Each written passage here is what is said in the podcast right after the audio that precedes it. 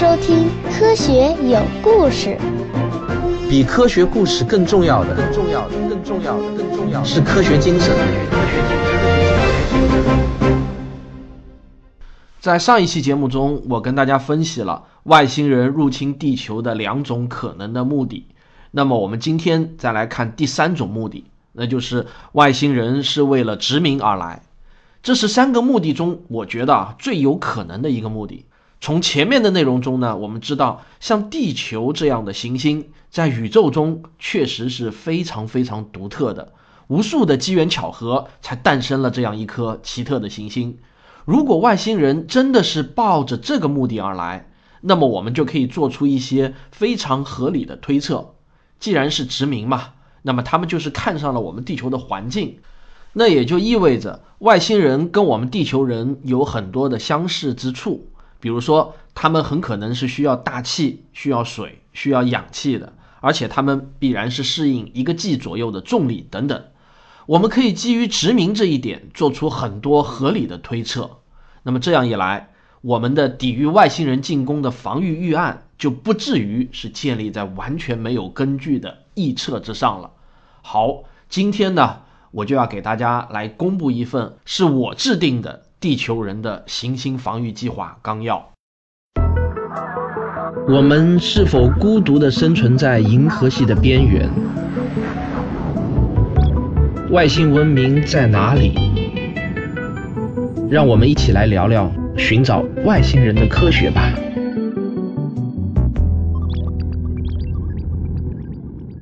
啊，在谈之前呢，我先声明一点啊。咱们这个防御计划呢，纯粹是我为了博得大家一笑，脑洞大开啊，随便瞎想的啊，并没有得到任何权威的这个认证的啊，大家听一听就可以了，千万别太当真。现在展现在你面前的是一份全球密集最高的绝密计划，在这份计划的封面上写着计划名称“行星防御计划纲要”，代号 A 计划。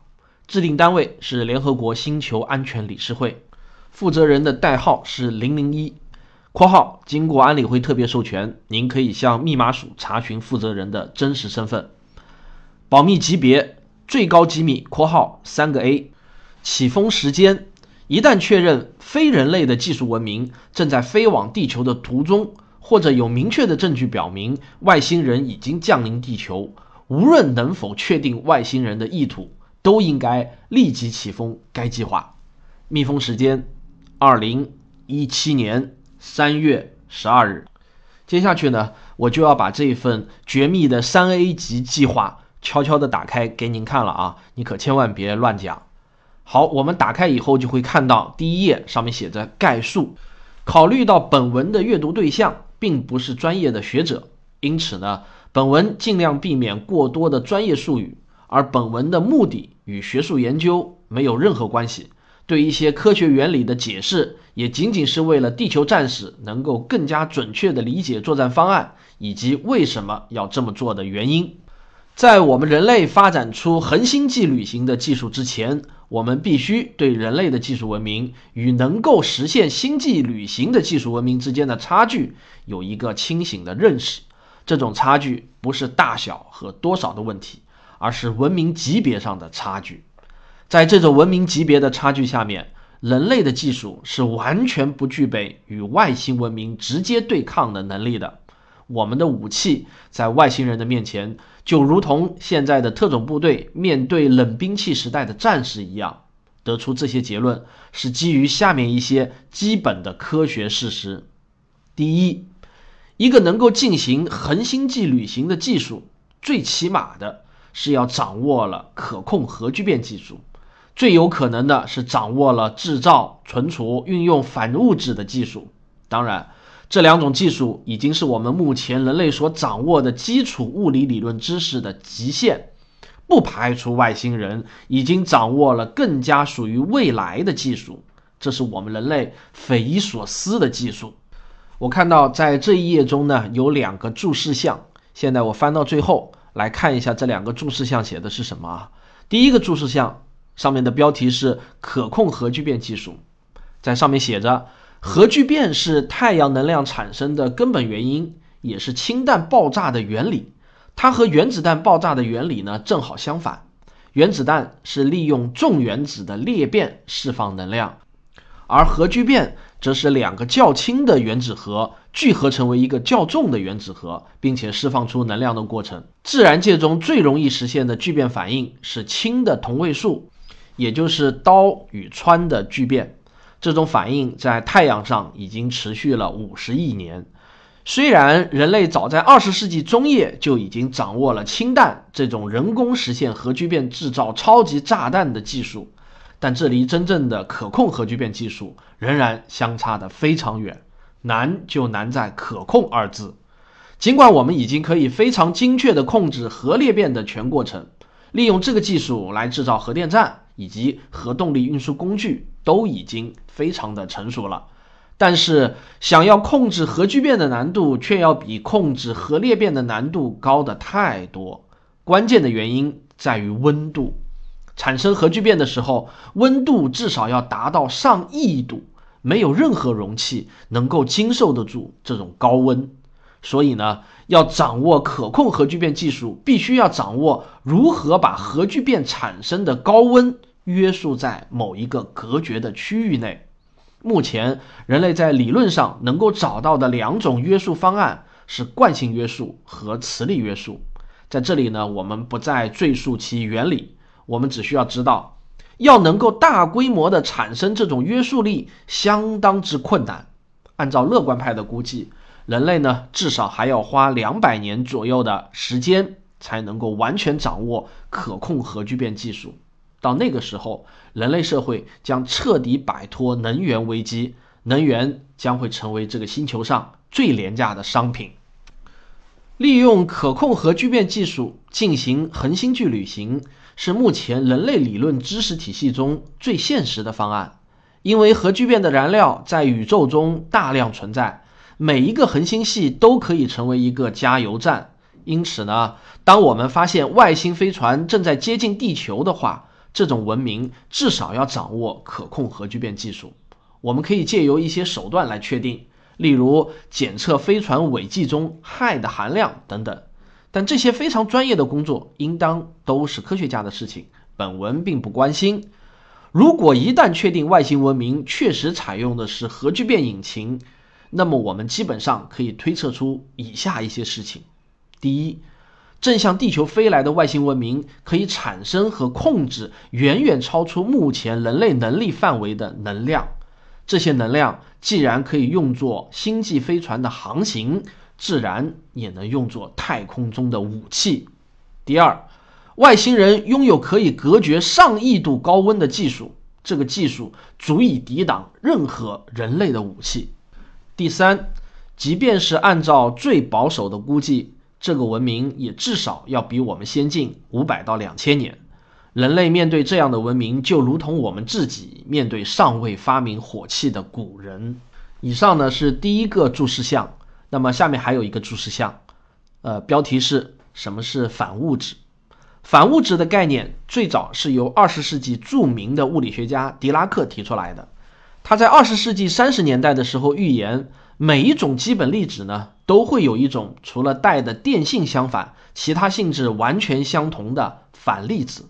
例如，我们都知道电子呢是带负电的，质子呢是带正电的。那么反电子就是带正电的电子，而反质子呢就是带负电的质子。这个预言一直要到六十多年后的二零一零年，才由位于日内瓦的欧洲大型强子对撞机证实。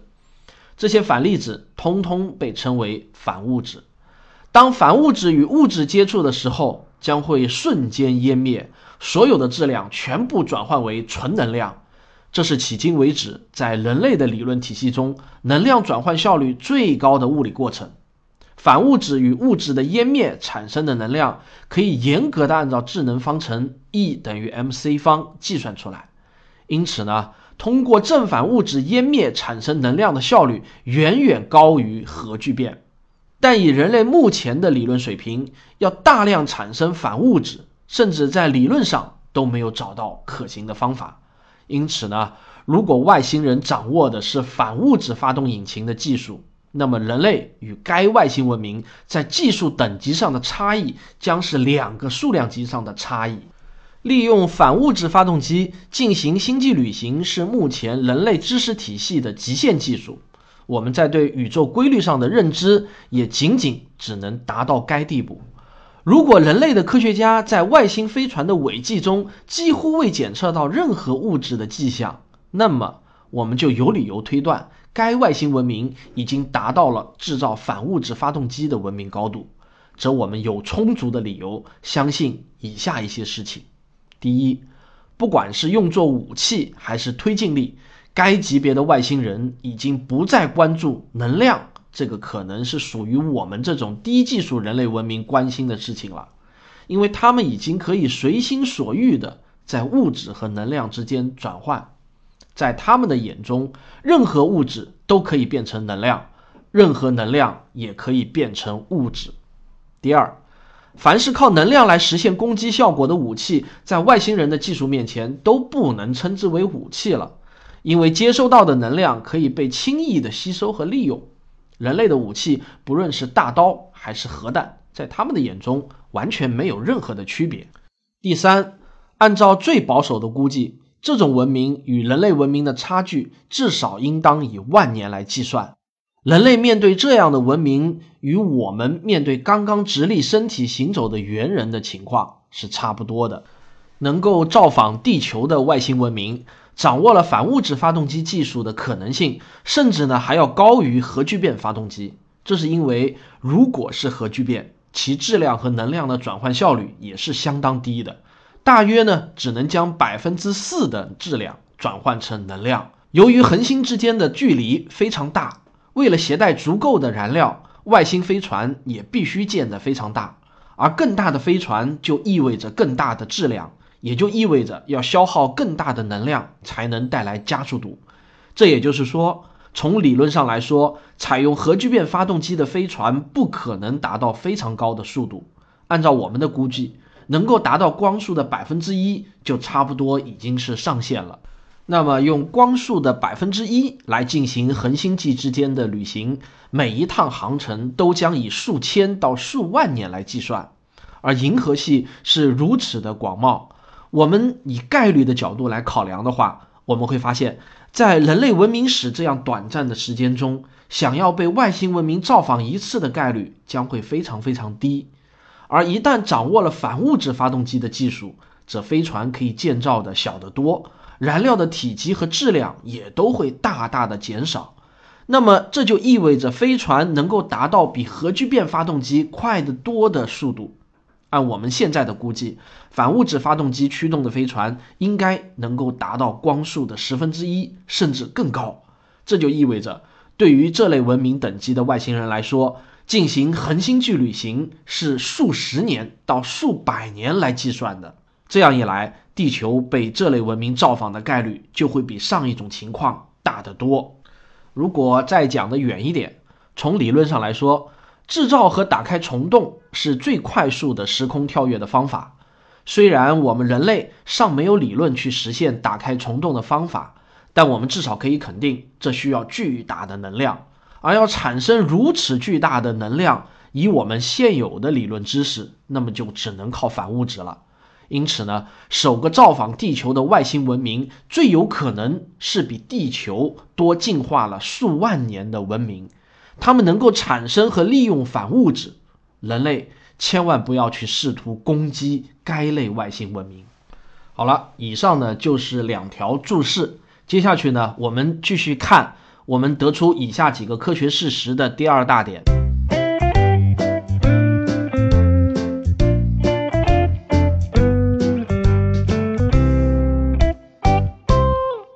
一个能进行恒星距旅行的文明。他们的飞船必然拥有极其强大的自我防御能力，这是因为在宇宙航行中，飞船的速度必然是非常高的，最少呢也得达到百分之一的光速。在这种高速下，宇宙中的所有基本粒子和宇宙尘埃，相对于飞船来说呢，都好比是一个一个的高能粒子。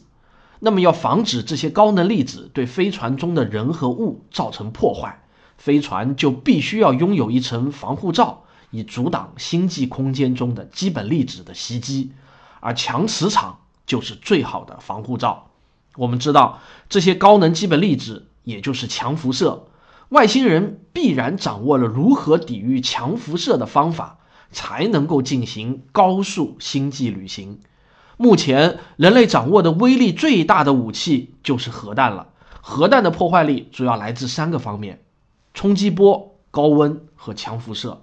但是如果核弹是在太空中爆炸的话，那么所有的能量几乎全部以辐射的方式释放。这是因为冲击波的产生必须要依靠空气，而太空中的几乎绝对零度的低温也使得高温能够维持的时间非常短暂。所以呢，如果人类试图在太空中朝外星飞船发射核弹来消灭它们的话，这几乎是痴心妄想。因为我们的核弹所产生的辐射量还远不如星际飞船在达到亚光速时所承受的巨大宇宙辐射。我们必须认清这样一个事实：如果我们观测到飞向地球的星际飞船的速度越高，则表明它的防御能力也就越强。第三。一艘恒星际飞船必然具备超级强大的远距离探测能力。虽然宇宙极为空旷，但我们人类通过天文观测已经知道，宇宙中其实存在大量的小行星和彗星。最近的观测甚至表明，在恒星系与恒星系间的宇宙空间中，还存在着大量的不围绕任何恒星旋转的流浪行星。这些行星的数量甚至要大于恒星系中的行星。那么，为了避免在高速航行中撞上这些天体，星际飞船必须具备强大的远距离探测能力，必须要在距离星际飞船非常非常远的时候就能够发现航线上是否有天体，是否有可能撞上流浪行星。这种探测能力远远超出我们人类目前所掌握的远距离探测技术，所以呢，星际飞船在进入我们人类的视野之前，必然早就对我们的地球了如指掌。他们的探测能力要远远强过我们，我们的任何拦截行为都不可能不被对方提前得知。当我们的导弹飞离发射井的那个刹那，外星人就已经做好了应对的准备。该计划的下一页是作战理论，直接的正面抵抗是毫无意义的。这是一场非对称战争，所有的防御计划必须建立在非对称作战的理论指导之下。所谓的非对称战争，指的是交战双方力量不对称、技术不对称，往往一方对另一方在各种战争资源、力量、技术上具有压倒性的优势，强大的一方看上去无比强大。啊弱小的一方看上去毫无胜算，但在人类的战争史上，也不乏非对称战争中弱小的一方最后取得了胜利。例如，在二十世纪六十年代爆发的越南战争中，交战的美国这一方，不论是从经济实力还是技术实力上，都远远优于越共方面。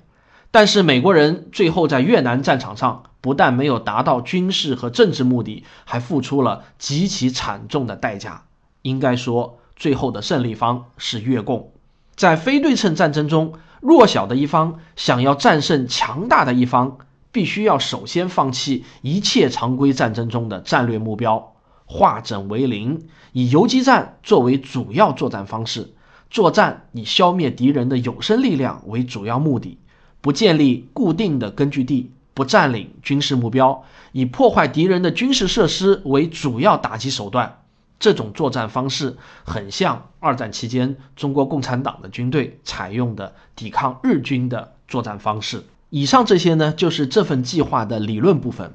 该计划的后面部分呢，就是具体的作战方案。那么今天就为大家讲到这里。具体的作战方案，科学有故事，下一期接着为您掰。我是卓老板，我是吴婷婷，我是汪杰，我们是科学声音。我上周呢，为了我们五幺三线下活动的场地问题啊，那可真叫是跑断了腿啊！这个呢是一个策略上的巨大失误。当时呢，应该先确定好场地以后呢，然后呢再来这个卖票。不过呢，这其实也有一个矛盾，呃，我们第一次搞没有经验，也不知道能够卖掉多少张票。这样的话呢，贸然的定一个场地，不管是大了小了，可能都会后悔。五月份呢，刚好又是各种会议啊、演出啊、婚礼的旺季，所以呢，场地呢大多数都被定掉了。不过好在呢，在很多热心听众的这个协助之下，我终于把位于上海漕宝路一千六百八十八号的蓝鲸剧场给定下来了。原本呢，他们是已经被定掉了，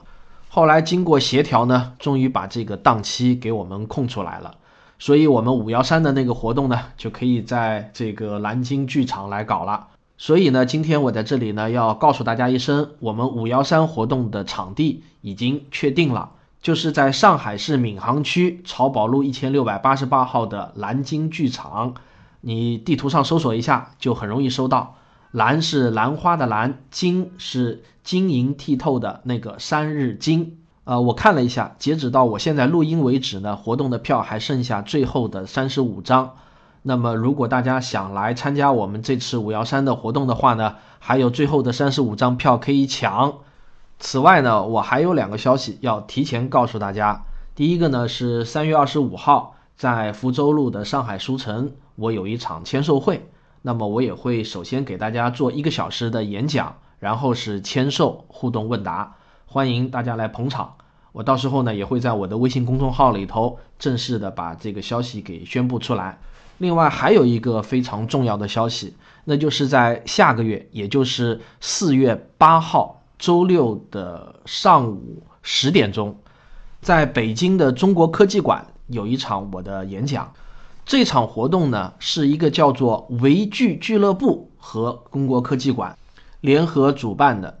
那么这个维剧俱乐部，维啊就是那个我们的英文单词 we，聚呢就是聚会的聚。维剧俱乐部的一个主要的负责人呢，也是我忠实的听众。据他自己讲呢，我仰望星空的那个系列节目啊，他听了三遍。我这次在中国科技馆的演讲主题呢，就是时间的形状。不过有一个更加好的消息是要告诉大家，呃，卓老板和吴金平老师都在北京，所以呢，那一天他们也会到现场来给我加油助阵，而且呢，我也会把他们拉上台，让他们俩也都登台演讲一段。这样一来呢，其实五幺三就不是我们科学声音的线下处子秀了，反而是四月八号的这次中国科技馆的演讲，是我们三人同时登台的处子秀了。虽然不是非常正式的一次三人同台演讲，但不管怎么说，这也是我们三个人在同一个舞台上第一次正式亮相。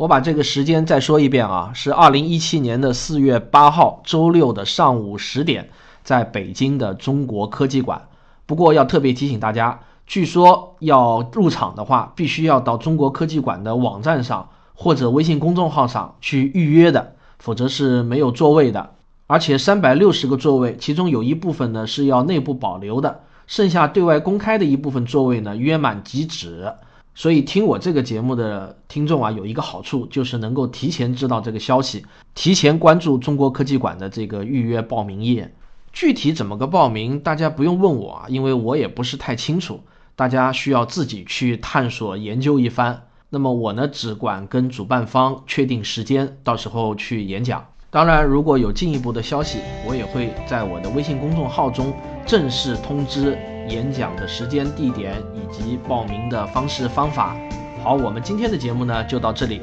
如果你喜欢我的节目的话，请点一下订阅，这样子呢就能第一时间收到更新通知。如果你觉得我的节目对你非常有帮助的话呢，也可以赞赏以资鼓励。好，我们下期再见。